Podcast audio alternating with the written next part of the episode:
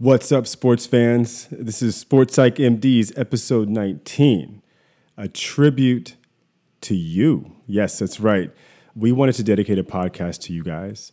We want to talk about the highs and the lows of being a fan. We want to talk about the excitement, the passion, all the experiences of being a fan, and then also how athletes, right, are affected by fans and, and, and fan bases.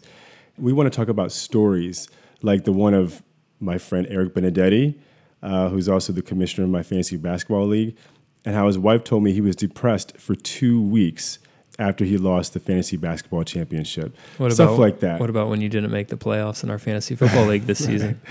We're not going to go there, man. You know, he had to talk me off the bridge. I probably shouldn't have said that because I don't want to lose my, my medical license. But look, listen, this is all about you guys. We're going to have some fun today. It's going to be a longer episode, but bear with us. You're going to enjoy every moment. Sit back, relax, enjoy the show. Do, do you feel me? Do you feel me? Do you feel me? Mic check. One, two. Sports Psych MDs. Ready for another one Here we are. Here we are. and another one. Yeah, what's going on, y'all? So, we want to talk about you. I said it. Who? That's right. Me? I want to talk. We want to talk. We want to talk about you, the fans, The fanatics. the fanatics. I'm assuming each and every one of us, Armin and I included, and everyone listening to this is a fan or has been a fan of sports. Absolutely, maybe since day one. Maybe right. maybe there's some people that are just now becoming fans of sport or sports. I think in We're Europe, not they, in UK. Yeah, we're yeah, they in- say sport in the They UK. say sport over there. We're not No. the sports psych MDs. We're the sports psych MDs. Yeah, Either or. Forget it. Woo, yeah, no, I'm excited say for with today's conviction. Sports psych MDs, sports psychiatry, and okay. So the reason why we want to talk about you, I wanted to do this podcast for really, so long. We're talking about us too because we're fans. Is uh, because it's super super interesting to talk about, and you'll you'll see what I mean as we get into this. But also because it's kind of an interesting and I think important topic for athletes and, and people in sports because fans are first of all the the market, right? I mean, they're the ones that are paying these players salaries, these coaches salaries, um, you know, keeping these people in business. Oh, yeah. You know, they're we're, we're obviously the ones responsible for these great commercials, right? They're, the commercials are for us, the fans. But you know, there's like with anything in life, there is a good and a bad, right? Especially in excess. And, you know, gift and a curse. That's just what it is. Being a fan, you definitely experience the highest of highs and the lowest of lows. You know, watching your team either take home that championship or, you know, watch them fall uh, Or in, in n- disgrace Or never ever have a chance to win. whatever. Yeah, well, God, the purgatory. Yeah, I mean, no one wants that. Cleveland Um, Indians. Oof, Um, God, there's plenty, but the Cubs we, were the lovable losers for a long we time. we feel for those teams um, and those fan bases, right? And then there's also, of course, the experience of the player. I mean, you know, the the players rely on their fans, right, uh, for so many different reasons. I mean, so many different ways. That's why they get paid. That's right. And so we want to connect all these dots, you know, and just kind of open up this conversation about these experiences, you know, the expe- experience of being a fan and the experience of being a player having to, you know, to deal with All that pressure of All all, that- these fanatics for sure. under the Um, microscope, like we've talked about in a lot of different episodes. Yeah, but this have. this episode's for the fans. Armin and I are both fans. I've been bugging Armin for weeks about wanting to do an episode dedicated to the fans. Um, but it's this is going to be for the fans, but also for the athletes and coaches and everyone involved with sports. Yeah, man. And and you know, a conversation like this, I, I think we'd be remiss if we did not kind of start this off by just opening it up about like what what, what does it mean to be a fan, right? There's a lot to it. Well, uh, first off, the root. Well, let me. Can I ask you a question, Armin? What? What? What's up? You're you said you're a fan. I want to hear about some of your experiences of being a fan. yeah. Well, I, I I would love to get into that with you. Um, Get into it. Let's talk about first and foremost. The word fan comes from the word fanatic, All right, most people probably know that. Some people may not. But um, I mean, a fanatic. You know, you, you think about someone that's overzealous. Um, you think about someone that's crazy, really, you know, crazy over whatever it is. You know, crazy in love. You know, crazy in hate. You know, whatever the case. But Can I give you the um, Webster Dictionary By all definition? means. A person filled with excessive and single minded zeal, especially for an extreme religious or political cause. In this case, we're talking sports. sports can be a religion for some? You know, we all know that. There's a reason why NFL's on Sundays, huh? Ooh, wow. Um, but yeah, I mean, me personally, I definitely consider myself to be a big fan of sports and a variety of sports. Just like I'm a big fan of music and a variety of different types of music. Um, and so I have two experiences that uh, really just stick in my mind, right? When I think about my greatest fan moments, right, in my life, there's two. So we talked about the highs and lows. So my low point as a fan was probably one of my first experiences of being a fan. So it, it's kind of uh, great that things turned out that I, I actually still uh, ended up loving sports because my introduction to sports was not so great. Um, as you guys know, hopefully by now, know a little bit about me. I'm from uh, the Maryland, D.C. area, and so you know, Washington Redskins were the team in that in that area for, for quite some years. Now we have the Ravens, but the Ravens didn't arrive until yeah, a- around It's a 97, good thing you guys have the Ravens now. Yeah, exactly. Redskins I aren't, well, our words aren't doing too good. Yeah, I mean, you know, people- Lamar Lamar Jackson starting revolution for sure. It's you know he's just turning things around. That city needed a hero. Okay, and we're going to talk a Joe lot more Flacco about wasn't Lamar. that hero? Fluco, Flacco, yeah. But I mean, one thing about Flacco, uh, he did he did represent the values, okay, of of that city. He was the type of dude that you know he was a hard hat dude, right? He showed up to work every day. Yeah. You know what I mean? That steadiest, conscientious type of steady, guy. Won him a championship. Rock. He won a championship for sure, and he beat Tom Brady He beat Peyton Manning in Denver. and and and and, and your boy Belichick. That lucky Hail uh, Mary. I think in two, two championship games. Okay, so he was nothing to play with, but he usually just kind of had his moments. Most of the time, he was pretty flat. Anyway, Lamar Jackson, great uh, champion, emerging champion for the Ravens. But we're, we're talking not about finished. the old school of that area, of the DMV area. Bring us back. DC, Maryland, Virginia. Uh, it's all about the skins, all about the Redskins. Um, What are your thoughts on that name? let's not even go there, dog. I mean, we could go all into that. Um, but what's interesting about that too is that you know, crazy fan base, man, crazy fan base. They don't care about how politically incorrect that is. They were like, we want our Redskins, we want our name, no exceptions.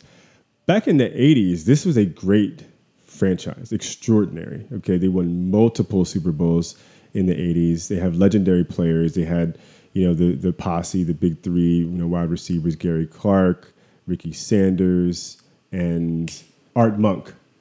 I think those are the three. Legend. right? Um, John Riggs. John Riggs, the fullback. You know, he won some uh, games for him back in the '70s, Riggins. But what was magical about 1987? Okay, this is the year It was a great year. Year I was born. that yes, that uh, the Redskins won the Super Bowl. Um, so the starting quarterback, Mark Rypien, went down on injury. Okay, and had to be replaced in the Super Bowl by a journeyman quarterback named Doug Williams. Okay, and this guy, he was an African American player. Okay, and for those of you who know the history of football, not that many black quarterbacks in the '80s, very few. Okay, and so this guy stepped in for Rypien, and he won the Super Bowl. Okay, as a backup quarterback, black quarterback. But what's even more magical about it was how he did it.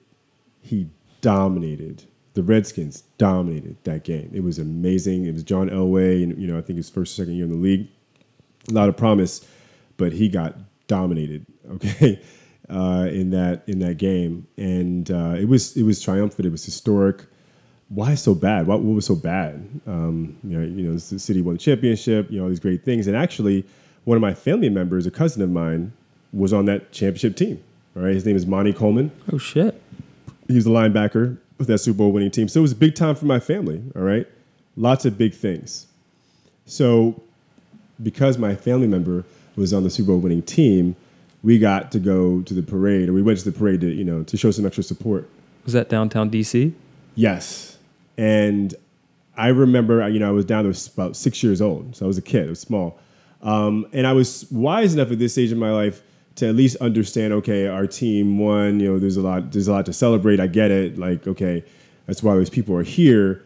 But I could not have been prepared for this experience. I mean, it was pandemonium. It was absolute, I mean, it was crazy. Like people were screaming and just, you know, running. I mean, you know, and it was almost like being, you know, in like, you know, a, A zoo? Pentecostal church. Oh. you know, just like it, you know, it was pandemonium. Okay, and and then people were throwing stuff, and then I actually ended up getting hit in the head by this flying roll of toilet tissue, toilet paper, Classic. and you know, I, I- I just wasn't. I think it was just so many people, and you know, obviously I'm much smaller, and Were they turning over cars and climbing up light poles? Um, I mean, they might as well have been. In my six-year-old mind, it was terrifying. you probably never seen anything like that before. Nothing like that before, and um, I just, I mean, I, I understood what excitement, enthusiasm meant, you know, but I hadn't seen anything quite like that before. That was a different level for me. So it was uh, kind of traumatizing, Yeah. kind of traumatic, and uh, that was my one of my first experiences with you know watching sports or being a part of any sort of you know sporting event. Uh, and that was the low. The high, it was uh, Game Seven. Okay, yes, I was present for a Game Seven, NBA, um, Eastern Conference Finals, 2011. All right, LeBron James, the Miami Heat, the Big Three with you know, Chris Bosh, D Wade. We're going up against arch nemesis Boston Celtics, right? And for years, LeBron, you know, particularly when he was with the Cavaliers, he had fallen short. You know, taken down the Boston mighty Boston Celtics. You know, Doc Rivers and this whole thing. Man, he broke through. He broke through in a big way. It was such an exciting. The the, the game was magical. Um, you know, I was there with my best friend, and uh, you know, he and I we used to kind of devise these schemes to like, you know, basically sneak our way into events. Um, and we found a way to get into this thing. We had we didn't have tickets for it. It was like literally something we decided to do on a whim. Yes, true story. One day uh, maybe we'll talk. We'll talk about that story. you over snuck beer. in? We found a way in. Is this in Miami or Boston? This is in Miami. Oh yeah. Yeah. South Um, Beach. Yes, it was amazing. But um, yeah, it was because I, I was much younger then. You know, I think I was still in med school at the time, so didn't have money for you know drop two thousand dollars on a ticket. Um, yeah, imagine those South Beach tickets. Pretty pricey to see LeBron, Oh Bosh, my god! Yeah, Game Seven. no, Garnett, but Allen. it was the, the thing that I, I I remember the most about it. First of all, you know it came out of the wire. So I mean, we're talking about like, you know, I mean, the, you know, everybody's on the edge of their seat, right? And and you know, it's like you know the fourth quarter, uh, five minutes left in the game, the Heat were down, right? And I mean, look, like this was it. This was it for LeBron. I mean, man, I, I really believe if, if he had lost that game, uh, they had lost that series. I, I don't know, man. I, I I really don't believe he would have become anywhere close to the player you know that, that he has. Um, so it was a do or die kind of moment for not just that that team, you know, in that city, that franchise, but you know this player's you know the, the arc of, of his career, and everyone knew it. You know, I just feel like you could feel it. It's, you know, everybody's there. A lot of tension. Fan. Everyone there is there for that game is a huge fan of the NBA, most likely, right? So everybody understood the story. We all know, you know, and uh, the way they lost the year before to Dallas, everything was riding on this man. And you know Oh, Yeah, what? A lot of pressure. LeBron came through. He hit the big shot. He hit the go ahead. You know, he he was a champion. You know, he and and you felt it. We were living his story, okay, as fans. And the thing I'll never forget, okay, the most was when when you know everyone knew it was like maybe a few seconds left, and you know, game was pretty much over, and somebody called timeout, I guess, and um, it, it just the entire arena erupted. Okay, erupted. This time, the pandemonium was something I was a part of. Like I understood it. I was in the moment, and it was unreal. It was like a supernatural experience. You know, just like the sound waves bouncing off of the arena, and just it was like you know. The spirit oh, was moving. All right, Oh, it was And- and electric. feel- it was electric, and I'll never forget it. You know, I'll never forget it. So, yeah. Dude, what about you? Oh, uh, you just telling that story gets me hyped up, man. And, and we're gonna get into why, maybe why you felt so that those intense feelings, or why that electricity was there all throughout the arena. Yeah. But I have a similar story. It's funny, kind of kind of mirrors yours. And um, as a kid, growing up in, in Knoxville, Tennessee, I, I went and saw countless University of Tennessee football games. Peyton Manning was there at the time, huge Peyton Manning fan. Uh, also went to a lot of Pittsburgh Steelers playoff games. Nothing better than seeing those those terrible towels, those bright, vivid yellow terrible towels waving in the snow on a freezing cold Pittsburgh night. But my favorite sporting event experience was I'd moved to Indianapolis uh, the same exact year the Colts drafted Peyton Manning. So obviously, I'm naturally going to, even though I'm a Steelers fan, I'm going to naturally be a Colts fan now because Peyton Manning's on that team and I'm obsessed with Peyton Manning, you as you guys know, as Armin knows. And guess what? It was, it was difficult those first few years, obviously. Um, and then he started doing better. And but then he would face this guy named Tom Brady in the playoffs and or in the Patriots and Bill Belichick and things TB12. things never good. really seemed to go his way. And um, Yeah. at the time, I you know uh, my dad had season tickets, so then comes 2006 season, and we get home field advantage, meaning. And I'm, I'm saying we, We. because the fan. This is, this is part of the being a fanatic, right? You you you get an ownership into the team, and you start using we. Anyways, um, we get home. The Colts get home field advantage. Uh, we make it to the AFC Championship game, and guess who we're playing? The New England Patriots. There it is. Um, so this is an early 2007 AFC Championship game. Patriots at the Colts. This is back in the RCA Dome, tiny little dome. I don't know if there's a louder place in the country than the RCA Dome. Rumors have it maybe they pumped in some noise with the speakers, whatever. Anyways, down 21-6 at halftime, and like I was saying earlier, this is kind of similar to what LeBron faced. Oh, yeah. he hadn't overcome that huge hurdle to become a champion yet. And Peyton hadn't done that either, and he's facing his arch nemesis and Tom Brady and Bill Belichick and the New England Patriots, and they're down twenty-one-six at half. He threw, he actually threw an interception um, right before the half, and at halftime, oh, Classic Manning. I am sweating. I'm feeling that intensity. I'm having that. We'll, we'll talk about that. I'm feeling that stress, that suffering, that pain. But the second half, oh, it was amazing.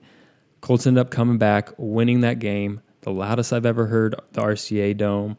Uh, they scored a touchdown on they uh, to take the lead. It was like a fumble, and then uh, one of the linemen recovered in the end zone.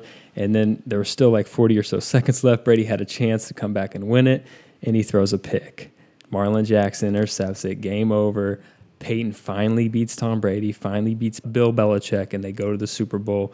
And they end up winning the Super Bowl in Miami against the Chicago Bears and, and Rex Grossman, despite Devin Hester returning the kickoff. But that experience in that RCA Dome Yeah. with my father and my brother, it was unreal. And, yeah, and I'll something never you guys forget probably it. talk about to this day. you know?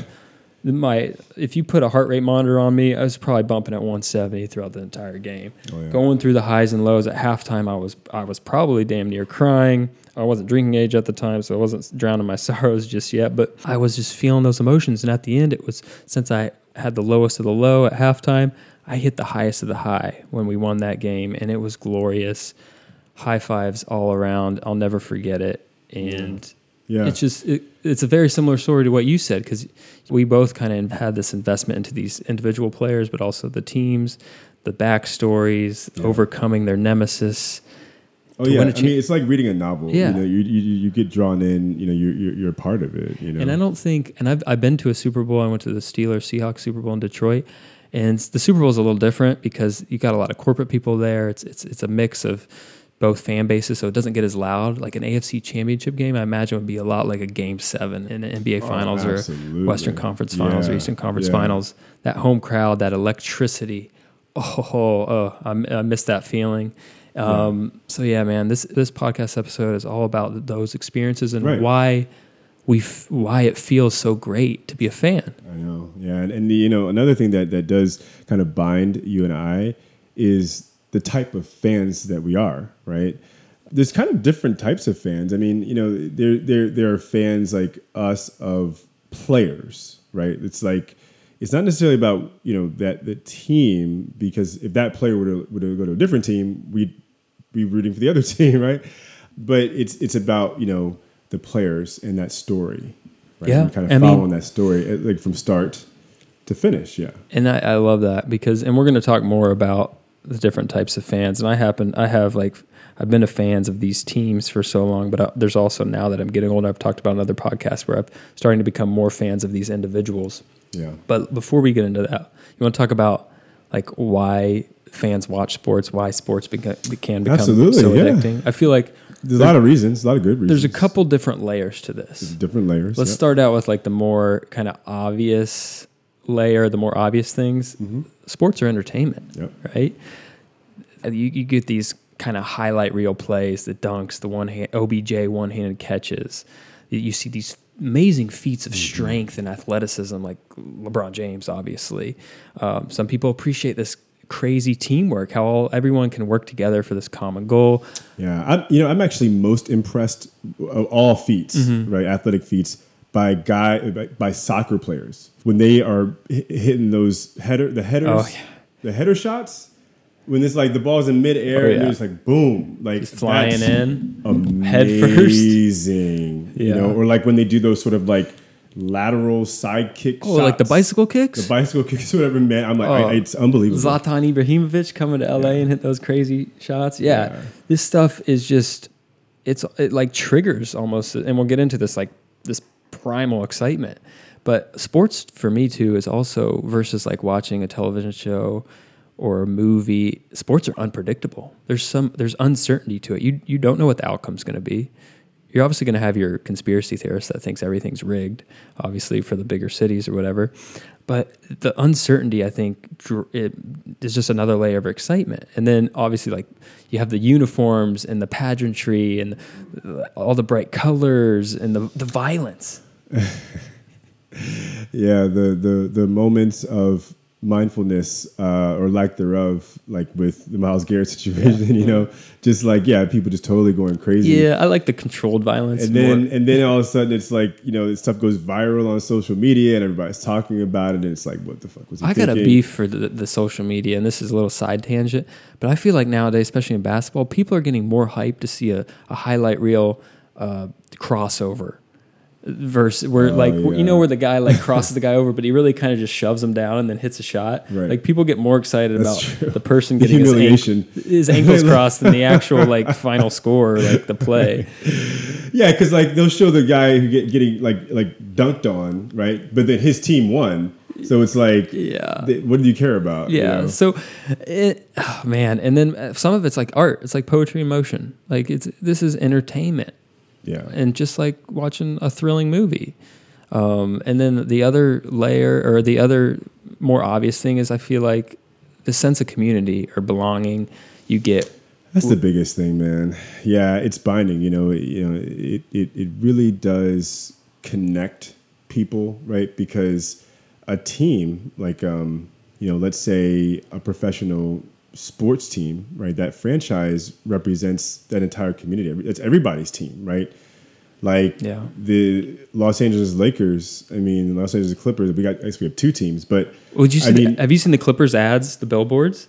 They're, yeah, they're, really coming tr- after us, man. They really. What is it? It's uh, what's the slogan now? not, not they like uh, not highlights but street lights. Yeah, L.A. our way, right? L.A. our way. Okay. Yeah. And then one of the area codes for L.A. like, and when I say L.A., I'm talking about sort of like the, the like, mm, like the city of L.A. Right? Not like Beverly Hills. Yeah. right. You're talking like Inglewood, Compton, You know what I mean? Like the real is two two one three. Like Yeah. two one three is like kind of the like Hollywood kind of promotes three one zero, right?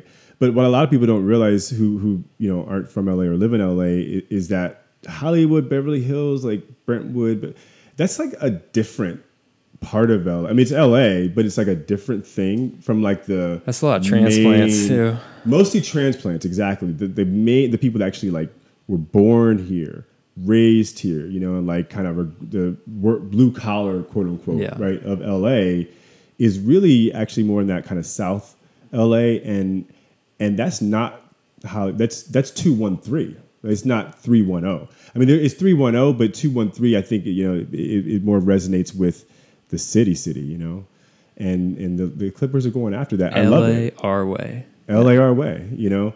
And these are the kind of things that really resonates with a fan base. It's like these this team, you know, they get us. They are our our experience, right? And they're going out there putting it on the line for us. Yeah. You know? And it's you get a sense of tribalism. We've talked about this before, where everyone wants to be fit in somewhere. Everyone wants to have that sense of community, and I think it, it is kind of built into our genetic code to be tribal. And like we talked about on another episode, where if you're a Green Bay Packers fan, you're not gonna, you may not want to have a dinner with a Bears fan. Oh, yeah. You know, it's like No. you automatically pick a side, but you feel this connection with the people around you. And and being, I'll just give a quick example. Like I, I'm obviously a, Pitt, a Pittsburgh Steelers fan, and anytime I see like a, a Steelers bumper sticker, maybe I'll give a little toot on my horn and like, "Wee, what's up?" Or uh, I just it, it creates almost this instant connection, a common interest, so you Mm-hmm. can open up lines of communication. And I feel like that's desperately needed in this day and age. But you get Oh, that yeah. that common interest really binds people together from all different walks of life. If you represent one, or if you're a fan of one team, you automatically feel connected. And I, I don't think you can. We can't emphasize that enough. No, we can't. And here we're talking about communities, but I mean, what about nations? Like the right? Olympics? Like the Olympics. Or the World Cup, Olympics, man. I, I love watching the Olympics. Everyone USA chants USA. Oh my God! Yeah, you know, I mean, literally, it, it brings together entire nations of people. Yeah, I, I've I've been I went to Italy a couple times, and recently they didn't make the World Cup, and that was like a disaster for that country because they had made they hadn't missed the World Cup in like sixty years, and they won it four times. And w- what I've heard from talking to people from from Italy is that that's the only time that country comes together and is united is during the World something? Cup. That's the only time you see the Italian flag. And me, So they don't have like uh, Oktoberfest like in Germany. Okay, Yeah. just got it. and me being a quote unquote Italian American, I'm like, oh, I didn't re- necessarily realize that until I actually went there and talked to people. Yeah. But people say like when the nation plays, that's the only time Italians are joined together. Yeah. And when they lost, people would throw out quotes like, "We lost a moment of sharing, we lost a moment of beauty." wow. Like sports can really bring people together. Mm-hmm. What, what what was the Olympics in, in Germany where it was like we went there? We talked about it on that one episode. We we went to the with I think Jesse Owens. Mm-hmm. Yeah, Or no, it was the, it was the Olymp- yeah it was That was in the Olympics in Germany right? where the Nazis were trying to show the whole entire world that Yeah. they had the the perfect race or right. whatever. And the, we the Aryan race Yeah. the, you know, the supreme, the supreme race. Yeah. Exactly. And the United States just went in there. Obviously, Jesse Owens is a huge part of that and Yep. just dominated. Yep. But That's right. And and I mean, at this point now, I feel like, you know, being a fan of athletic competition, man, it's in our DNA. It's in the human DNA. It's in our genome. I mean, we're talking about th- there. There are stories going all the way back to like Greek and Roman com- communities. Oh, yeah. right, getting together at the Colosseum Oh, yeah. and you know, like and, and cheering on you know the chariot race or whatever. You know, oh yeah, it bring it brings people together. oh man, And yeah. and people so there's some people who say that sports are immature. Why are you living vicariously through something that at the end of the day has no meaning? It does. It connects people, and that is that is what we need as a society is Oh, to yeah. be, is to feel connected. That's so right. the the last um, kind of obvious thing is a lot of people as kids before they really realize it, maybe they become fans because their parents are fans or people they grow up around are fans. Mm-hmm. That's all you know essentially. That I'm sitting around at home, and this is the only time I get to spend with my dad or my mom is when we're all sitting and watching the uh, the Vikings play. If you're if you're a Minnesota fan, or, or this is the only time we're also watching the Lakers play, and you feel that connection with your family while watching the sport, and then over time as you get older, you have that what I like to call a nostalgic connection to it. So anytime there's a Vikings game on, you have those feelings from your childhood when you were watching the game with your dad and you saw him like screaming and dancing around and having a good time and you're like, "All right, this feels you're in tune to that." Yeah, I mean, nostalgia is a, an emotional experience that is rooted in being able to relate to a very pleasant feeling connected and shared by others, connected with mm-hmm. and shared by others, you know. But also Like- connected to your past. Yeah, it's an indoctrination, is what it is. Yeah. You know, what I mean? it's indoctrination. It's Yeah. like you, without even realizing it, are becoming a fan at an early age. Yes. you know what I mean. Just, I mean, obviously, you're watching that. you- You're seeing your dad or your parents or his friends or uncles or whatever getting so excited about this one thing, right? You want to be a part of that. It's classical conditioning, right? Yeah, it's sort of like contrived enthusiasm. Um, and, you know, enthusiasm is obviously a strong motivator, but you're not really conscious of sort of why you're enthusiastic. You know, you're just kind of pairing these emotions with these experiences. And when, you know, those experiences are duplicated in the future, those emotions come back, but you don't even necessarily know why. You know, Yeah. you're just kind of getting into it. At some point, you know, because I remembered very distinctly when I became like a knowledgeable fan, like a, a woke fan, if you will. Probably I was like nine years old, and I remember watching a Lakers game, Lakers Bulls, and I remember being able to like kind of articulate what was happening, and you know, then go to school the next day and talk to my friends, you know, at lunch or whatever Yeah. about like, oh, did you watch the game? Yeah, um, that's when you probably become like a legitimate fan, and you're kind of talking about it on your own. But before that, the enthusiasm you have for the team is clearly just like kind of, I don't know, indoctrinated Yeah, into you. I you like know? that word. Let me try to explain it one more time for our listeners. So, take me for example. The reason I grew up a Steelers fan is because my father was a Steelers fan. He would bring home jerseys. I had a Greg Lloyd, Yancey Thigpen jersey, and we'd watch games with him. And he would be excited, and therefore I would get excited. And that just kind of carries through. And now, as an adult, I'm a huge Steelers fan. So I'm obviously excited. But that didn't start because I randomly decided to become a Steelers fan. I was, like you said, indoctrinated into becoming a Steelers fan. And there's part of me that has that nostalgic connection because it was exciting for my father, hmm. but it was also exciting for me as a kid. But if that connection didn't happen at a, at a young age, would I be a Steelers fan now? Probably not. But I'm I'm thankful I am a Steelers fan because they're the best franchise in sports. Um, but Yeah. he's he's also a, a fan that's driven by emotion, and the problem i- i- entirely by emotion is what I mean. And the problem with that is that when you're doing analysis, particularly trying to predict games, Mm-hmm. sports betting, or whatever kind of thing you may want to do, you, you got to take a you know emotion can't be the driver. yeah. You know, you got to. I, you can't underplay that nostalgic connection. I feel like there are a lot of things we do as adults, we don't really know why we do them, and it, it was just kind of indoctrinated in us as a, as a young age. There's so many different things other than being a fan of a team that we could probably kind of look in the mirror and think about that we do now as adults that we only do it because we it, it gives us some sort of uh, connection to our childhood. Hey, Tori, when's the last time you had a surge of dopamine? Ooh. Dopa. Um, I mean, I think I get a little bit of dopamine doing this podcast. Of course you do. oh man, we all Oh. are, are surging. Just Are we going into that second right layer? off the chain. All right, so we're gonna get a little. Let's get a little deep here then. Let's do it. What's the reason behind this? Like, what's the biological or That's right. psychological reasons? Yeah. Well, euphoria is an emotional experience, right? And and you know when we've done the scientific testing, right, to figure out what is being released chemically in the various circuits of the brain in times of euphoria, they have found that dopamine tends to be the predominant neurohormone that's produced and released during those times, right? During those types of emotional experiences, contrasted, not surprisingly, with cortisone, Or cortis- cortisol, yeah. that is our stress hormone, and that is the predominant neurohormone in times of pain and suffering from a loss. Right, Mm-hmm. you lose, um, and you know you had that disappointment, uh, that dysphoria, right?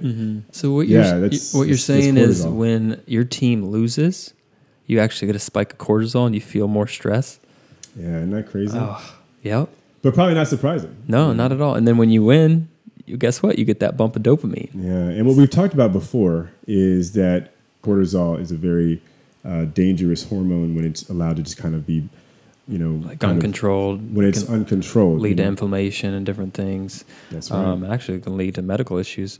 But so when you win, you get that surge of dopamine, and we talked about before that those subcortical structures Of the brain, yeah. primal parts of our brain, like Yeah. the hippocampus, the basal ganglia, the Yeah. amygdala. We've talked about nucleus accumbens. Uh, we talked about a lot about it on the Moments of Mindfulness podcast, which is a couple episodes back. Um, you get that dopamine increase. Same thing happens when you Uh, we we went in Oh. on that on the uh, the identity. in the substance The use podcast identity. too because guess what when you use a substance like cocaine Mm-hmm. meth even sugar nicotine you get a little boost of dopamine and that is actually the reward pathway that leads to addiction oftentimes so we can actually kind of become dependent on sports addicted to sports in a way Why not? because we are become thirsty for that dopamine Yeah. because it, it intertwines with our memories, which is our hippo, hippocampus. Mm-hmm. So it becomes indoctrinated. That's the word of the day, where we have these memories that know that, oh, I know sports is associated with me having a dopamine release, which causes me to be happy.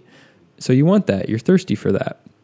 And then what, el- what else hap- happens? These studies have shown that actually testosterone increases after a win. Wouldn't you know? Huh. I think I've gotten a boner or two after a big big Well, win. You know, maybe no, no. Maybe that's why people are acting so wild and crazy at that Washington D.C. Uh, parade for the Redskins or the R word. Sorry, excuse me. certainly aggressive. Yeah. Yeah. and testosterone definitely increases aggression. Yeah, and then oxytocin. We've talked about that before. That's that's the hormone that's secreted when in times of like when you're socializing, um, big time secreted when you're having sex or being intimate with someone. So you definitely get that when you're high fiving and cheering with friends at a sporting event. Oh yeah, yeah. yeah. I mean, we're, if it's a big game and big moment, we're doing more than high fiving. Oh, oh yeah. We might be under the mistletoe. and know? that and that's another reason why we feel that sense of community and that connection is because of oxytocin and we're not even consciously aware of this That's right. right and then least last but not least i think this is the number one is is mirror neurons That's right. i think yeah. we touched on this before but what are we mirror have, neurons but I have a feeling that we need to touch on it again. Yeah, um, because yeah, mirror neurons is something that no one ever talks about, um, but we're going to talk about it because it's actually kind of cool. So we have these this neurological system in our frontal lobe, right? That really is responsible for, I think, like sort of like conceptualizing another person's Yeah. experience, right? Like we all have been in situations, hopefully, where we've interacted with others, you know, who are maybe in crisis or, you know, have even, you know, a very pleasant uh, experience that they'd like to share, right? And we have feelings, even if we're not describing those feelings or articulating those feelings, we have feelings. We're feeling things just because the other person is feeling those things, right? So uh, you know, someone says, "Hey, I just got engaged." You know, we we feel happy for. yeah them. Not just because of the words they're saying Yeah. but because of their body language or their what they're doing with their face. Yeah, it, the mirror neurons help us understand others and Yeah. the actions of others, and it's it's obviously they're they're there for survival. Yeah. because we we have to learn how to understand other people, understand whether just by looking at someone, our mirror neurons are firing to determine, oh, is that an enemy? Is that not an is that a threat, or is that someone I can cooperate with and work with? Yeah, and this is sort of a next level adaptive function, you know, that, that higher level uh, organisms have. Um, you know, it's obviously a very sophisticated way of surveying uh, and understanding the world around you. Um, humans, I, I think, have have really I- incorporated, integrated this function in a way of, I think, building relationships and rapport with others. You know, and because it's it's empathy. I mean, Yeah, it's the, exactly. It's the kind of the cornerstone of empathy. I think what, what puts it, the humans on another level is we, we can look at someone doing something and we can put ourselves automatically through mirror neurons in that person's shoes versus another animal has to just do it by imitation. They actually have to physically do what that other person's doing. Whereas us, our mirror neurons almost allow us to live vicariously through another individual just by observing them. So you mean that parrot wasn't really happy for me? Like he was just simply repeating, Yeah. repeating, Polly want a cracker? right? Um, so he said congratulations, but he didn't really mean it. No. He was just imitating you, dude. He he, he doesn't. He was like, "Congrats," and I was like, "Oh, cool." he or thanks." she does not have mirror neurons.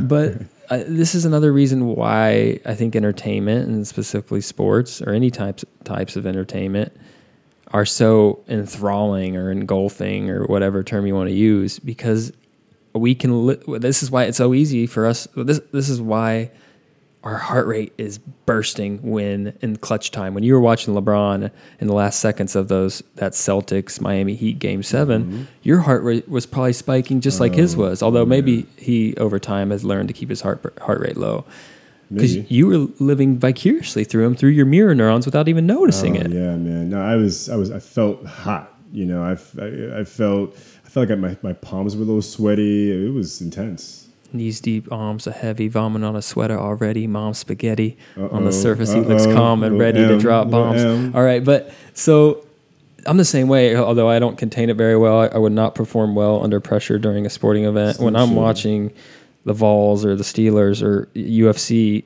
any UFC fight, specifically Conor McGregor, my heart rate skyrockets. I wear this like Apple Watch, and it sometimes tells me like you're not active, but your heart rate's 170. Um, what's going on? Do you want me to call 911? I'm like, no, I'm just watching a UFC fight. So my like I'm sitting there, and my heart rate's at 170. You know, Yeah. you get these anxiety like symptoms from just watching, and part of that's due to mirror neurons. Part of that's due to my own anxiety, but Yep. there's a, as an aside, there's a couple um, mental disorders where the mirror neurons are actually disrupted, and you'd you'd think about the mental disorders where people have a really difficult time of socializing or interacting with other individuals, um, and that is in autism spectrum disorder, and also they found that in schizophrenia.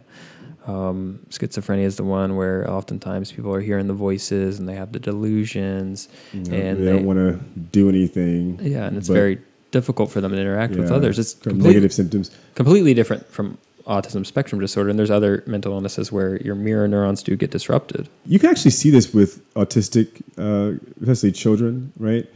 Because you know, autistic adults oftentimes have kind of gone through different forms of therapy and they may be do- doing a little bit better. But as kids, you, you often see that they just don't seem to really respond, you know, emotionally in, in emotionally charged ways to what's kind of going on. Like it may be their, be their birthday, but they're kind of worried about like how many candles are going to be on the cake or like something weird, you know? Yeah, Like, it's di- it's just different. We call it like the new kind of term is like individuals who aren't on the spectrum ha- are neurotypical, and then Yeah. individuals that are are neuroatypical. So it's not the texture of the icing. Exactly. So they have different annotations. So they may talk very flat and have are monotone in the way they speak. And we actually, and I've w- done peers training, which essentially is you teach, we teach these these individuals how to socialize with neurotypical individuals, how to pick up on those those verbal cues or those physical cues in another individual that maybe um, they're not feeling good today and now's not a good time to talk or maybe they're excited so we actually physically have to go through teaching them these because the mirror neurons are disrupted There you go.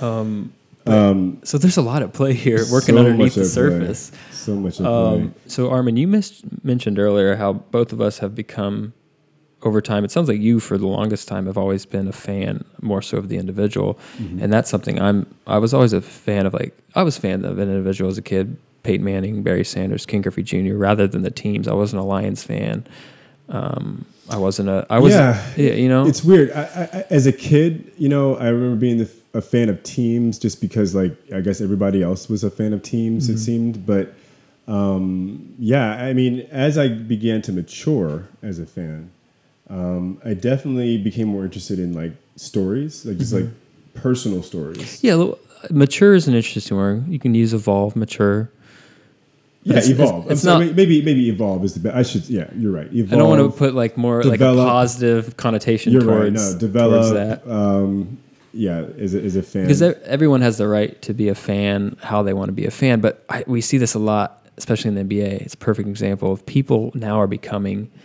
more so fans of individuals versus teams you have your kd stands you have your lebron stands this giannis stands it doesn't matter who and i use the word stand that's what the kids use nowadays you ever hear Oh, that oh, yeah? stands i wasn't just slurring my words um, i don't know what it Oh, stands for interesting.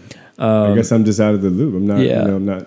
But people who are LeBron fans become Miami Heat fans, and then Cavs fans again, and now are Lakers fans, and KD Yeah. fans are, you well, know, but but you know what? Actually, Tori, this is interesting, right? So um, we were both born in, I guess, different places than we live now. Yeah. Right. And I kind of feel like what happens is when when you grow up in a particular town, yeah, I mean, you know, obviously everybody in that town who's from that town is rooting for you know that team, you know, um, so you're going to be part of that because Yeah. you want to be connected. Um, but if you depart from that town, True. right, and there's you're not necessarily going back. Mm-hmm. Um, I mean, you may start kind of getting into the fan base of the town that you're in. There, Yeah. you know what I mean? Why Absolutely. And I, for myself, I was born in Arizona, um, then lived in Texas, and then most of my early memories, five to ten years old, in Tennessee. So that's why I'm a Tennessee Vols fan. Um, and then moved to Indiana, became a Colts fan primarily just because of Peyton Manning, and then never lived in Pittsburgh or anywhere in Pennsylvania, but that's where my dad grew up. So I became a Steelers fan throughout my life. But I also represent the Arizona teams, uh, like the Phoenix Suns, Steve Nash, Amar'e Stoudemire, Charles Barkley, Kevin Johnson. Those are my guys. I have a lot of allegiances, um, and you're right. It, I've moved around a lot, so I don't necessarily have this investment just in one city. Um, although I, I still enjoy repping, and I live in LA now, and I actually like to rep the Clippers because, I mean, PG also had a connection with the Pacers. So many different connections, but You're more of a two one three guy. yeah, for sure. I'm a, a I'm more of a three one zero guy, street lights over highlights. And the fans know what I mean. or bright lights. I think it's street lights over bright lights. But anyways, why like why is this? Why are we seeing kind of this shift where I think a lot of a lot of fans nowadays don't necessarily care that these huge giant players are moving city to city versus the old heads are like, oh, you should stay in one city and like what happened to like being loyal to to that team and to that city. But old it's school. it's new and why why do you think That's that school. is like i think i think the, i don't think actually like armin you're saying you're and i'm saying we're, we are actually fans of these these individuals as the person Yep. but i think that's only a select few i th- I think a lot of these people become fans of like the, the KDs and the LeBrons and Giannis's of the world because maybe it's because of the style of play, maybe it's because the media has kind of shoved this, these individuals down their throat, or maybe they're just attracted to greatness. Mm-hmm. A lot of different reasons. I think individual fans are attracted to greatness because it's ultimately like for them, it's what they aspire to be. It's sort of like even you know let's let's talk let's think about the you know typical blue collar type person. Okay, you look up to, for example, if he's a good guy at least, you know the CEO, right, uh, or the supervisor, the foreman, or whatever of that company, because you know he represents success, right? He represents, and you know a lot of times when you know the the the boss is is giving the the speech, you know it's it's very empowering. It's all about us. It's all about, and you are listening to this, and you're seeing this person talk, and you're like, I want to be better for them, right? I want to be better for yeah the mission, you know, for us, you know, for the you know the the team, you know, all of that. But it's also about you know being inspired, right? It's also about being motivated and motivation and inspiration oftentimes you know it, it has to come from an external source right and and when you have a certain player a certain coach you know those like iconic coaches uh, you know like the the legendary john wooden for example Red Uh, Auerbach. red auerbach Popovich, Phil Jackson. we can go on and on. You know the the Zen master like Phil Jackson, um, or legend, obviously legendary players. It's like they represent something greater than us, right? Something that we aspire to be, and and I think that you know greatness can be encapsulated in a player or a team. You know, just as much as it, it can be encapsulated in a, in a success. And I'm glad you brought that up because so so these people, these individuals, these the greatness that they represent, they represent success or greatness. People are attracted to that, I think, for two separate reasons. They're either attracted to the end result, the success, the greatness, and what comes with that, the attention, the adora- adoration, being on the magazine covers and all that jazz. Or there's also individuals that are attracted to greatness because they're attracted to the process that led to the greatness. They're attracted to that. They know that the intense work work ethic and skill um, that's behind the greatness that led to the greatness. Yeah. Um, so I think there are individuals that are just attracted to greatness, the end result, and you can call these your fair weather fans or your front runners. But there are also individuals that are attracted, who are attracted to greatness because they genuinely appreciate the hard work and determination that goes into being great. right. That went into being this, that CEO, that went into being the league MVP, that went into being a, a four-time champion. They're attracted to that process. Yeah, I mean, I, for sure, the process. Um, and I, I don't really necessarily knock uh, bandwagon guys, fair weather fans. Yeah. But wi- un- unless it becomes one of those things where it's like every time you turn around, you know, every time you talk to them, you Oh, they're- know those guys, Yeah, right? They're getting the hat for the new Eh, championship oh team every God, year. Every year, it's like the new team, you know, Mm-hmm. the, the new thing. Uh, they're just kind of they're riding the wave, Yeah. you know.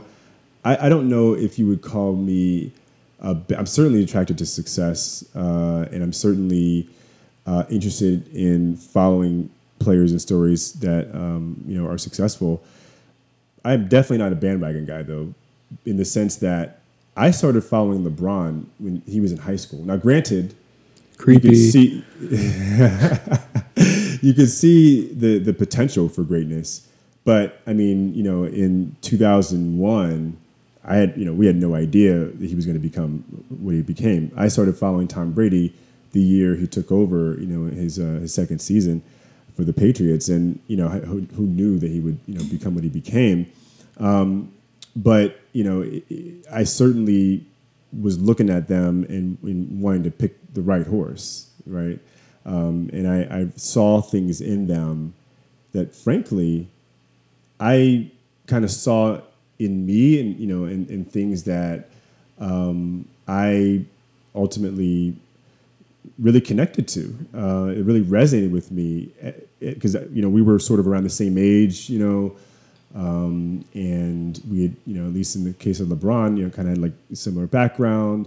In the case of Brady, you know, you know, kind of uh, underdog, you know, in a sense. Like I got into the academy um, as someone that really probably didn't have the the stats that all you know the other guys had, and I think was largely underestimated.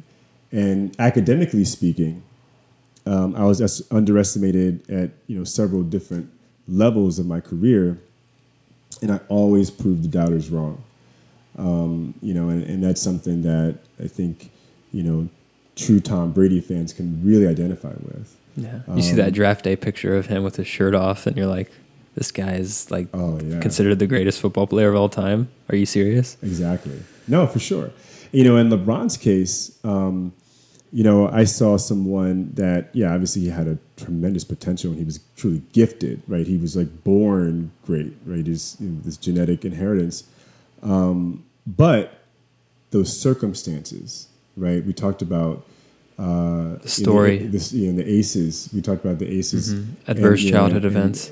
all he had a, a very difficult childhood, right? And the environment, the, the nurturing, uh, that was not an advantage that, that he had. You know, if anything, he had to to to work in spite of his environment, right? And that's something that uh, definitely resonated with me as well. And so it was these these connections, these personal connections that I had to these Mm-hmm. Yeah. guys that really drove that. So it was more than Yeah. just the, the end result, the greatness. It was the story and what what what Exactly. went in and led to the greatness and what made the greatness even more great, if you will.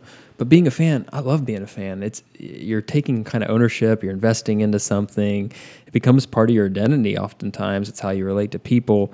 You're and when you're a fan, you're not doing it in silence, right? You're letting people know who you support. And why do you think that is? That's because you want to connect with someone. But at the same time, you're, you're trying to differentiate yourself from other people. You're picking a side. You're who are your who's on your team, who's on the other team, and it's a fine line between being something that's healthy for you. Um, I think Arm and I, our, our fandom has actually has, been great. It connected us. Obviously, we started this podcast because we were both diehard fans of sports, even though we're fans of opposite teams. We can still get along, have these conversations. But a lot of times that tribalism we talked about can lead to, to violence, quite frankly. Yeah, man. I mean, things could just kind of boil over. I feel like it, it happens really more for the losers. you know, like they tend to, to you know, just yeah. And I think it's a lot of it's te- it's people that are fans of maybe teams that have won before and then they start losing. But then you get like your lovable losers. Previously, the Cubs. Like Cubs fans all my life. I grew up in Indiana. We don't have a baseball team, so everyone is Cubs fans, even though they hadn't won for almost 100 years until recently. And you know they were likable. They weren't kind of down, like sad and stressed all the time. They were kind of always in a good mood. It's like happy go lucky. But then you get some of those fans that get spoiled and they lose and they can become violent. And I mean, we already talked about when your team loses, you feel more stress. That cortisol. There's no reason that you start doing more unhealthy behaviors like being you know, aggressive. Speaking of great teams suddenly now becoming losers, I wonder if that had anything to do with what happened with that that, that guy who was the owner of the Golden State Warriors. Oh gosh. Right, and and didn't he like push? Yeah, Kyle that was in like game one though, when they were still hadn't lost Oh yet. yeah, but I think a lot of people saw the handwriting on the wall. We'll we'll get into that when the kind of the, the line definitely gets crossed. But before Yeah. we get into that, I want to talk about. There's actually been studies that show when teams lose, they there's a specific study that they found that people in cities with a losing football team ate about 16% more saturated fats on Monday compared to their usual consumption. And people in winning cities ate about 9% less saturated fat. So losing it, it can lead to unhealthy behaviors. Like everyone, like I've been to college, went to IU, plenty of tailgating football games and basketball games, and we'd lose a lot. Obviously, um, some people tend to drown their sorrows in alcohol. Oh yeah, You know, it's a coping mechanism. People also like to celebrate with alcohol. Um, we talked about before your heart rate can spike when you're watching a game. That's not going to be good for someone who's elderly. Speaking of al- alcohol, all these major league sports, NFL, NBA, MLB, sponsored by beer, alcohol, oh yeah, whiskey. Oh yeah, no, I mean it's, it's a huge cash cow, um, and obviously they know their consumers, you know, they know their market. These these companies, so yeah, um, I mean you watch any Super Bowl, and I'd say probably forty percent of the commercials Oh, right, yeah. are going to be food or beverage. Not healthy food either. No, Um, Anheuser-Busch paid the NFL 1.4 billion dollars, and this was back in 2002, I think, for a like a six-year deal to be their sponsor. it's incredible. And all the leagues have this. We'll talk a little bit about binge drinking. Everyone knows you show maybe you tailgate two hours before the game. The game lasts three hours. You're drinking alcohol that whole time leads to binge drinking. We talked about that in the substance use podcast. How that can lead to a, loads of different complications. Not to mention, um, there's one study that actually said that researchers found this is in the Quarterly Journal of Economics Wife Ten- beaters. that 10% there was a 10% spike in domestic violence reported in areas where the local NFL team lost a close game and this was from 1995 to 2006 so Talk about confirmation bias. What's up with that? so yeah the last thing everyone knows that you kind of get um, blinded by your biases to your favorite teams or favorite players I won't get into your biases for your favorite players but um, No need. you know every you got that person that wants just you explain away every defeat for you blame outside factors like like referees for example Oh yeah. if we get I know a lot of commentators that, uh, not no, not comment. I know a lot of uh, sports journalists Yeah. and, and um, talking heads that. well, th- Oh God. what if if refereeing went strictly automated all machines all ai what would we have to talk about i feel like 50% of sports talk is about how, who got screwed by who by the referees Yeah. and what would have happened if this was overturned. Do you see that James Harden dunk that they ruled wasn't was goaltending and they ended up Oh, losing the that- game? But NBA refs, man, they leave so much to be desired. I'm gonna, I'm just gonna leave it at that. oh, let's talk about but this. I'm not gonna get. I'm not gonna. I can't. I don't have to worry Well, about getting. I think we gotta- fined. So I'm gonna tell like it is. NBA's got to get it together. yeah, we got to think about. They gotta get it together. Even in the NFL, this pass interference rule, they're allowing these people, they're allowing the referees to to review it, but no one's overturning things in the NBA and the NFL. We got to talk about And that, that's man. because these- confirmation bias. These refs are having issues with their egos. That's exactly what getting in the way, and they maybe they have weak ego strength, and they they don't want to admit they're, Maybe they they were need some wrong. sports psych MDs. Yeah, maybe. So they need to be humbled a little bit, and it's okay to admit you were wrong, and that the computer or the AI, the video on video review, it's clear you can overturn it. Okay, Yeah, yeah, absolutely, man. Uh, you know, i- i- if it's uh, if it's clear, you, you know, you should just make the right decision. I mean, you know, it, it shouldn't be about, you know, your as you said, ego. I do think that it's tough for refs because you know there's this other aspect of it, uh, you know, like credibility, right? Like you want to have a track record of having gotten these things right because imagine if like over time they started doing the numbers and realizing oh wow every time that they go back and review these things like the referees are wrong you know more times than they're right I didn't think about that. that could kind of make them obs- obsolete we right? talked about um, analytics and how these leagues are headed towards that way. Looking at all the analytics and numbers, you know they're they're taking a look at how often calls get overturned. Mm-hmm. Ooh, you just brought something new to the stage. But it's Yeah. it's hard for all of us to admit that we we made a mistake or we got the call wrong. Yeah, yeah, no, it's crazy, man. And you know, I, I definitely see a future episode brewing. You know, we'll we'll talk a little bit more about confirmation bias. Ooh, we can talk about refs, and, and how refereeing. how- There's a lot of pressure on them. exactly, And like you said, AI is about to take over. So, ooh, I like that. We're going to talk about that in a Yes, future sir. All right. So, with all this, we talked about fans for over an hour, right? And we're huge fans and how obsessed fanatics and how fans run these leagues. That puts a lot of pressure on guess who? The organizations, teams, coaches, and especially the players. especially the players. I mean, yeah, you know, as fans, um, you know, we we set the stage in many ways because, um, I mean, players are playing ultimately to appeal to fans, right?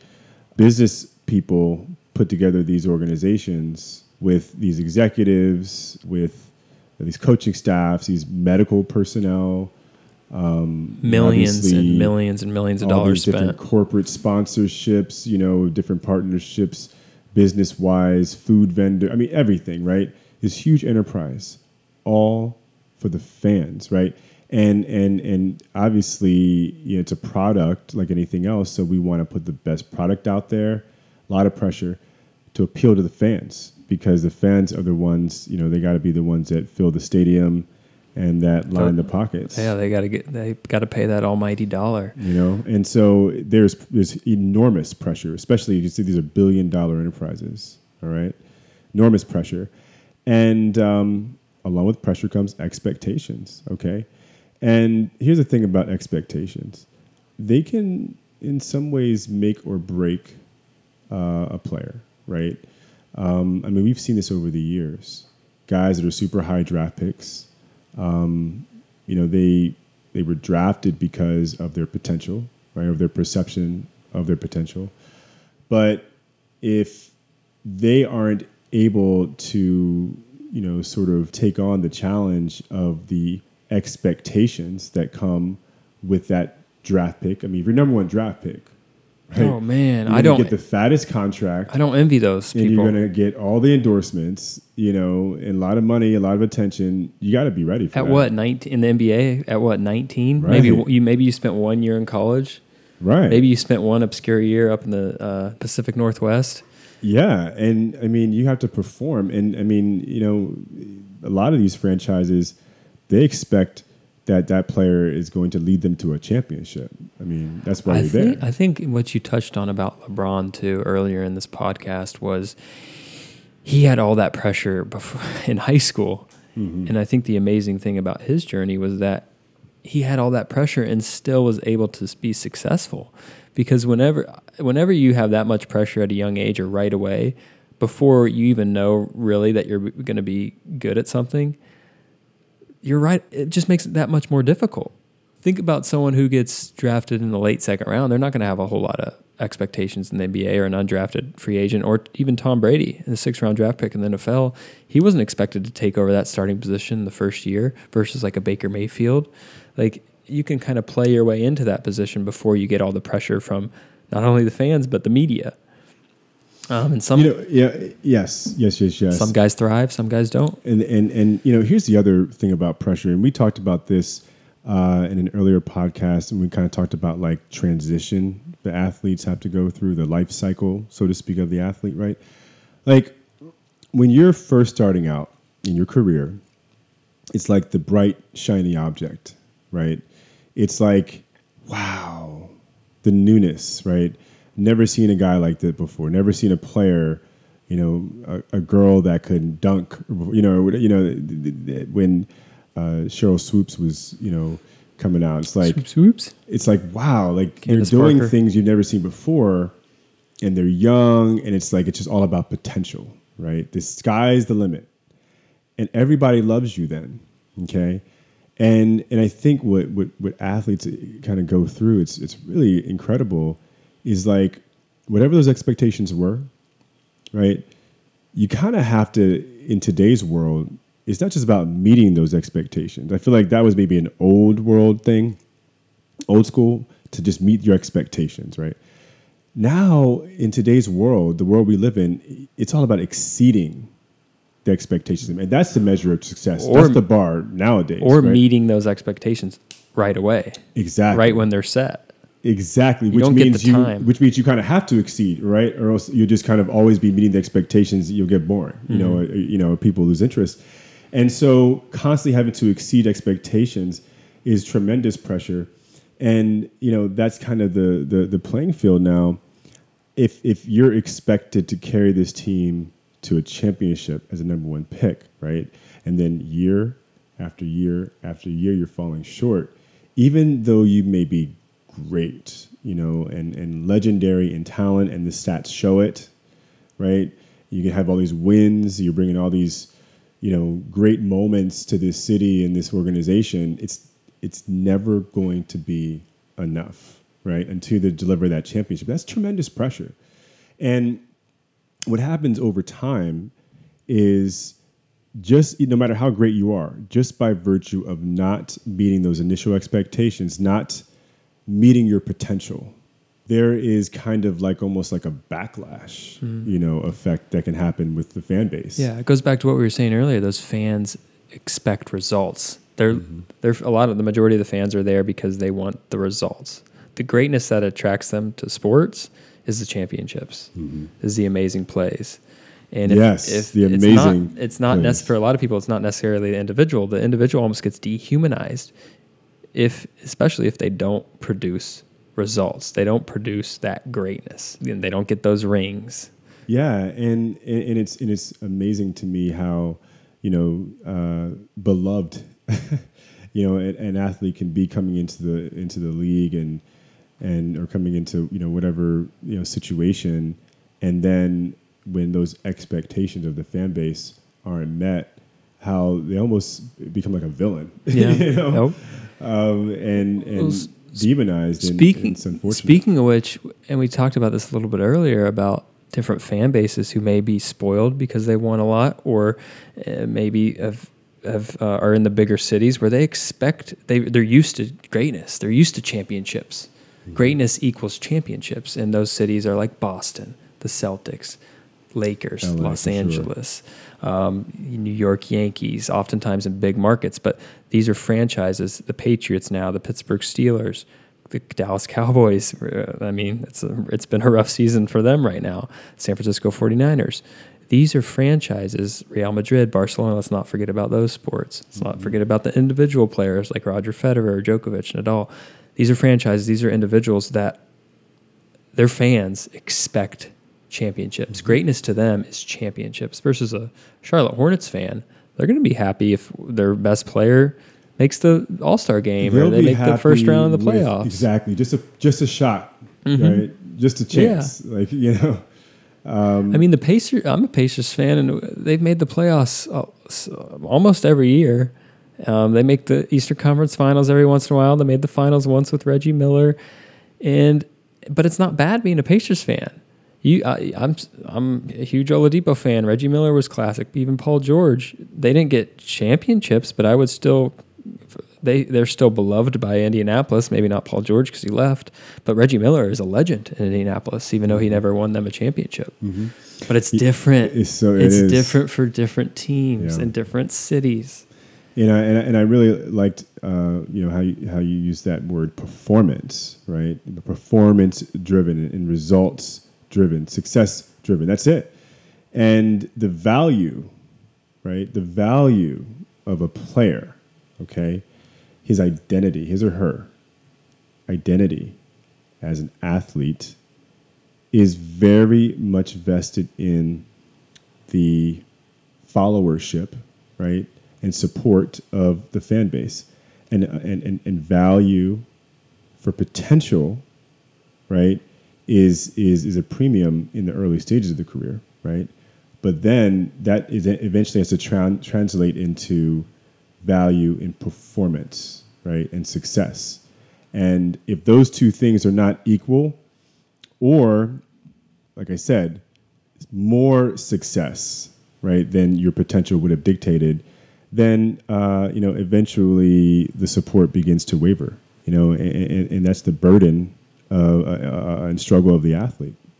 So there's been a couple things in the news recently. Speaking of players being dehumanized, and speaking of players who may or may not have been able to to thrive in a big city market or in within one of those franchises that expect championships. Uh, Kyrie Irving recently made a post after the Brooklyn Nets played their game in, in, in Boston, and the Boston crowd was chanting, Where is Kyrie? Oh and, wow! and other yeah. more disparaging things about Kyrie Irving. And I'll read a little bit of the post. He said, quote unquote, it's one big show that means very, very little in the real world that most people live in because there are actually things that matter going on within it. He also wrote, but this game of sports get a little uh, a little poetic. Yeah. But this game of sports entertainment matter more than someone's mental health and well being, right? Or the real life things that happen to people every day, but they still have to perform for the NBA and its fans, right? This game isn't meant to be controlled or shown as a drama. It's meant to show the love. Yeah. I, I love how Kyrie's not really afraid to to show his creative side.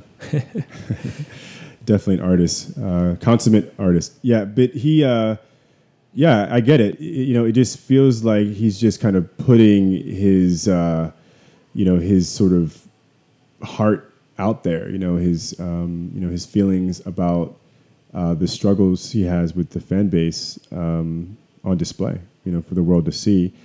And uh, yeah, I mean, reading this article, um, what what was where, where can people go to, to read this thing? Well, he he he put it on his Instagram story, and Okay, since people have like captured and written articles about it, so you can just search Kyrie Irving Instagram post. Okay, He yeah. also said in the post, "Lover for the art is the only damn thing that keeps the purest people in this giant sports entertainment circus. Don't fall for the game that's played in front of you as entertainment. It'll never be as serious as dealing with life." All right, preach on, brother, preach on.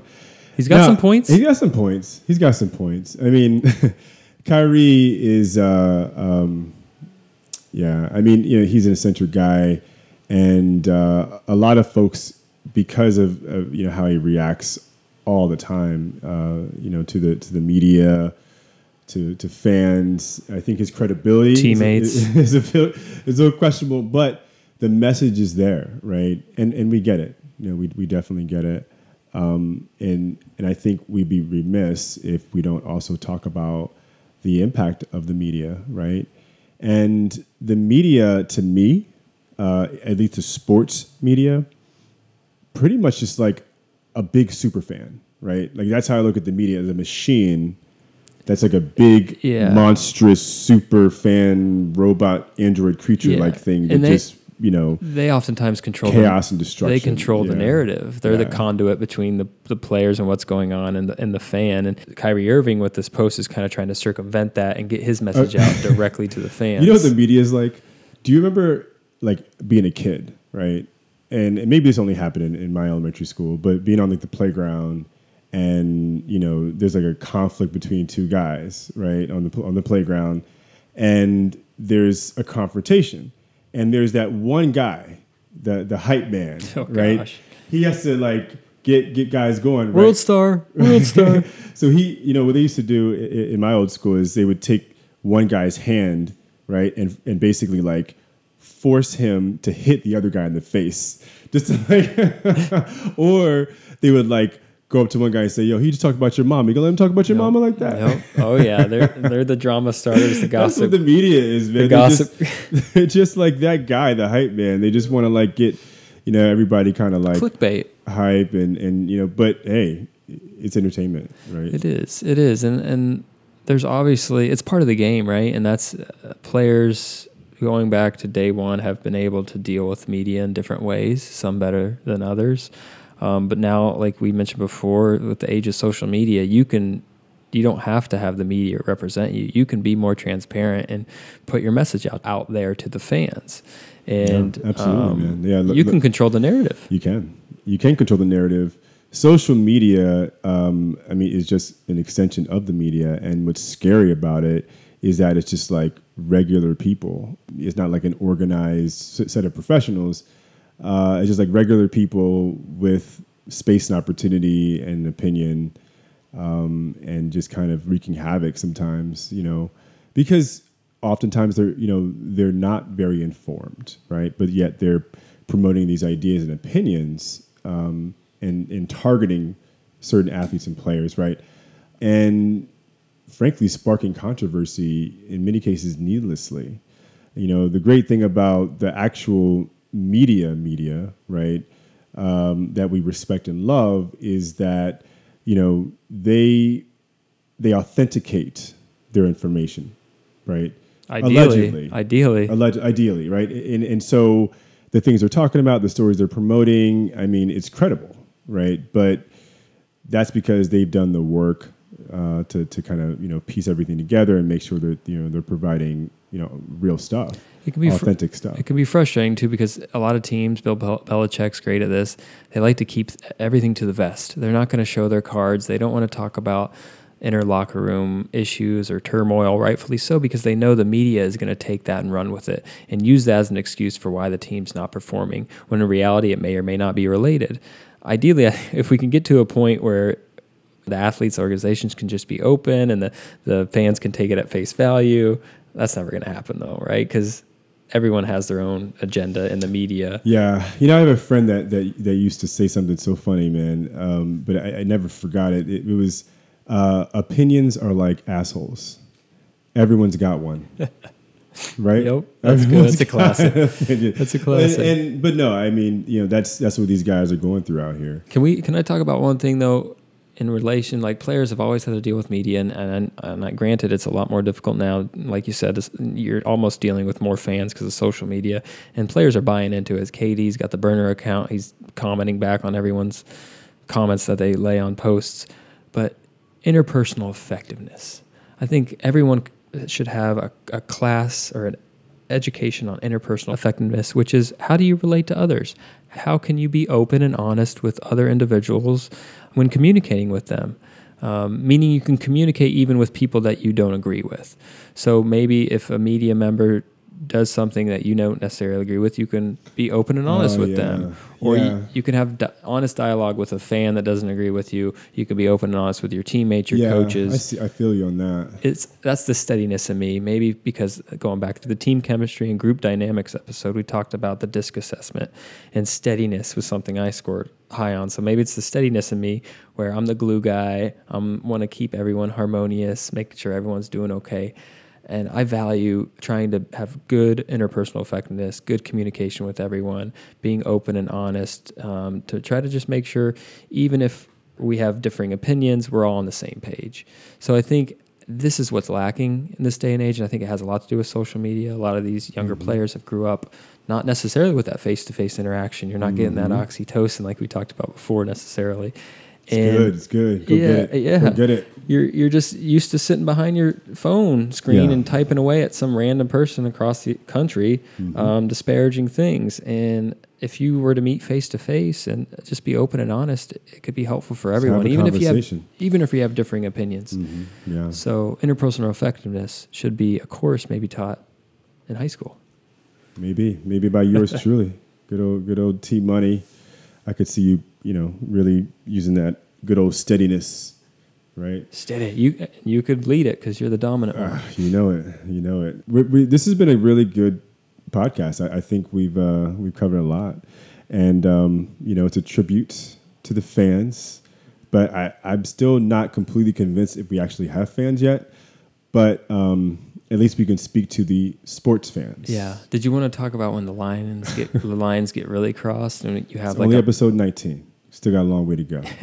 You want to talk about when the lines get crossed and you have like a malice at the palace type thing?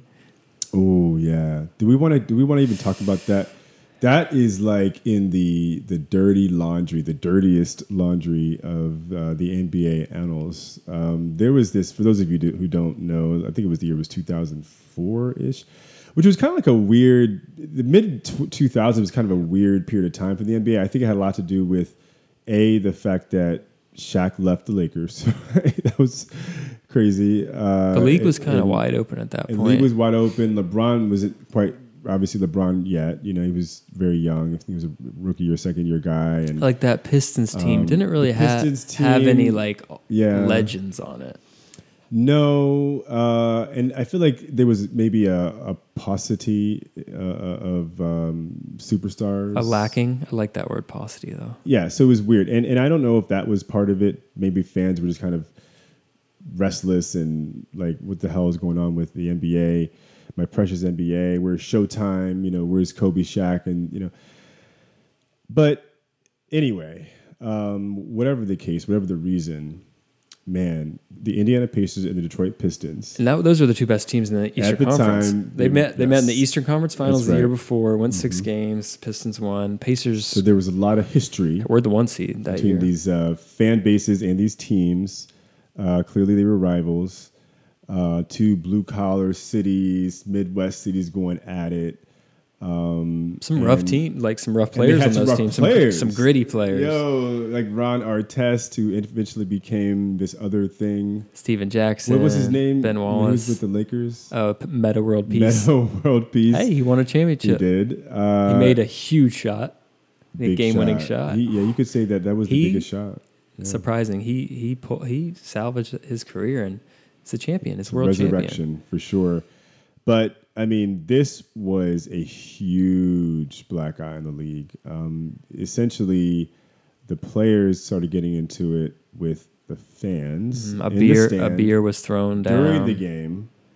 Fan threw a beer, and we I feel like we hear about stuff like this happening from time to time, but what we don't ever hear happening is a a player going into the stands and going after a fan. Okay, and that's what happened. And not only did that happen, but they started to fight. And not only did that happen, but then other players Yeah, started to and join then in. fans started And coming onto the fans- I mean, court listen, a- can you imagine? Okay, listen. We're talking about an NBA uh, game, you know, with two great teams. I mean, we're talking about probably fifty thousand plus people in this in this building. I mean, this could have been. I mean, it was a circus, but it could have been like really bad, like a a I stampede. bet a lot of those kind fans thing. didn't necessarily realize how big an NBA player was until they got up close and personal with Oh him. man! Then you see like this. It looked like uh, something from Mortal Kombat, right? this dude Jermaine O'Neal, Oh, seven yeah. footer. I have that in my mind. Flying like punch, like a Mortal Kombat Yeah. character. Oh, it was just, it was crazy. But here's the thing: like, it was a black eye because at this time the NBA actually wasn't necessarily the big dog that it is now. It was kind of like the probably the number three or number four most popular. It pro- yeah, it was probably around M- MLB was probably was that was still Probably around the still, yeah, baseball towards the steroid football, end of steroid era. Yeah, and then maybe basketball in there. Hockey, you know, was probably you know maybe a little bit further behind. But you know, so the NBA was still being run by David Stern, um, and they were reeling because they didn't have that superstar player, right? Like Kobe was, you know, kind of in a in a hole, and whatever. Shaq was, you know, Shaq was he was in Miami. He was kind of going out to pasture. LeBron wasn't LeBron, so you know it was it was a bad time for the league, and you can imagine if they hadn't righted the PR ship, you know, the the, the uh, public relations ship the right way, they would have lost a lot of fans, you know, because real talk. I mean, these guys kind of look. I mean, I feel I feel bad for them, you know, the players, but they kind of looked like thugs. You know, they they looked crazy. You know, just going into the stand and punching uh, people just indiscriminately. It was crazy. It's like, but it, if I'm thinking about it now, it's almost like an in-person replication of what's going on on Twitter, what's going on on social media. yeah, Like fans can do that on social media. They, I, I imagine players are getting DM'd and commented all the time about how much they suck. Yeah. and they're they're throwing almost like metaphorical beers at at players on Twitter. And this actually happened in real life. Yeah, you know, but and that's the thing. It's an, it's an image thing, though, man. You know, it, it's just like with the kneeling, right? With with Colin Kaepernick. I mean, you know, these uh, these organizations are hugely protective of their image. You know, their sponsorships are very much uh, based on the the public image, the fans support, right? And uh, anything that we do, the, that a player does to disrupt that that that you know that image, the the team's image is really bad. Yeah. and, And- yeah, you can't discount enough that the fan has a role in that too. Like, unfortunately, er- there's a lot of fans that give fandom a, a black eye. Fortunately, that's not all fans, and certainly not all players are going to react the way Ron Artest did. But it's a fine line between being there and supporting the players, and maybe you can get a little heckling in. That's fine. But if you go that extra level, just know that uh, like these there's these are individuals. You're not playing a video game. yeah. Like they're gonna react as you, you would react outside Exactly. at a bar. They're real people too. Um, and uh, you know, we, we we're hearing a lot of players talk about these things. Marcus uh, Smart. make these references nowadays. Marcus Smart, yeah. Um, to you know, and and it, that's one of the themes of the athlete empowerment movement that that we've been vocal about. Um, is you know uh, the Glass Helmet Project uh, sponsored by the NFL. I mean, we it's all about trying to humanize the athlete, right, in the face of the public, right, so that the fans, to your point, aren't feeling like they're just in a in game world in a game mode in some sort of virtual reality, but in fact, it's real life, real Yeah. people, their fathers, their mothers, brothers, sisters, right, their uh, friends, Community leaders. community leaders. Um, you know, they they have a mission. They put pa- their pants on two legs at a time. No, a time. one, one leg at a time. you know, and and they have all the same struggles that you and I, Exactly. the and, fans, have. and that's when the tribalism can go the bad way, where you see someone on the other team as other, or maybe you you dehumanize your own favorite player because they're not living up to your standards, um, and that leads to a breakdown in communication. That lead and that could lead to to violence. Um, and it goes back to being able to have that interpersonal effectiveness, or being able to just be open and be able to, able to communicate with others or mindful. being mindful yeah of your decisions and knowing that all right, it's, it's simple to say like these are humans too like everyone knows that but when you're at a game and you're yelling violently at the other team maybe you forget for a moment Yeah, man. I mean, how about being a classy fan, right? Now, how about having class? How about having dignity? How about representing the values, right, of the team, of the sport, right? Sportsmanship, mutual respect, mm-hmm. right? I mean, these guys are fierce competitors on the court, field, floor, whatever the case may be. But off the court, field, floor, whatever, they're they're friends. I mean, they're they're they're you know going to each other's bachelor parties, and you know they're going to each other's you know baby showers, and Yeah. you know, and it's and that's that's life. That's real life. and some people think it's it's difficult to empathize for someone who's getting paid millions and millions of dollars of playing this childhood game but i almost flip it around and think like and we talked about this before what imagine if we had thousands of people watching us during a patient encounter doing our job How sh- and like heckling us while we're trying to to to get the family history of a patient that comes in Mm, lots How- of cortisol surgeon. yeah, how obnoxious would that be? Um, so I, I'm not saying cut these guys slack, but just treat them as you would your neighbor. Yep. You know, I mean, come on. I mean, uh, Fans. fanatics. Yes, sir. That's right. Fandom. Let's, go- let's go crazy. Let's Oh. go crazy. Um, what are you most excited about the rest of the year as a fan? Oh, there's so much. God, there's so much to be excited about. Clippers, Lakers, That's right. I mean, that's one thing. But then, you know, who's going to win the Super Bowl this year? Steelers. Right. Steelers defense I looks mean, good. Too bad they don't have a quarterback. Many teams have a legitimate shot right now. I mean, you know, I think on the AFC side, you know, KC is still there, right? Oh, yeah. You can't The discount Ravens, Mahomes. Obviously, you know, with Lamar, you you can never count out Tom Brady. That offense Okay? is lacking weapons, though. Um, but you're right. sure. Tom Brady, never, Bill never count him Belichick. out. Um, you know, lots of threats over there.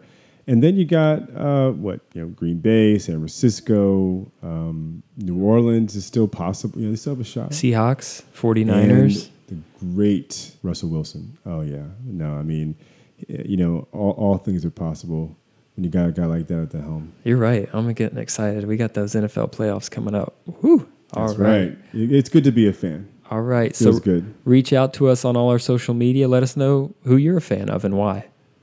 Talk to us. All right. all right. At So- Sports Psych MDs. That's right. At Sports Psych MDs, we're on Instagram, we're on Facebook, we're on Twitter, we're everywhere. LinkedIn, come get us, come find us. We're here. We're here for you, our fans, right? I think once and for all, I'm finally going to refer to you guys as, as, as our fans. Um, and we're fans of you as well. Like, this is just all love. But we want to spark and stimulate the dialogue and the conversation. We want to we want to answer your questions. Um, we you know, we want to we want to talk about mental health and sports and how we can improve the experience of the athlete. Okay, that's what this is all about.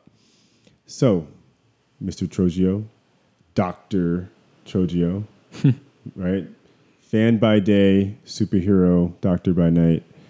Um, let's uh, let's end the stigma. Let's continue the conversation. There we go. Do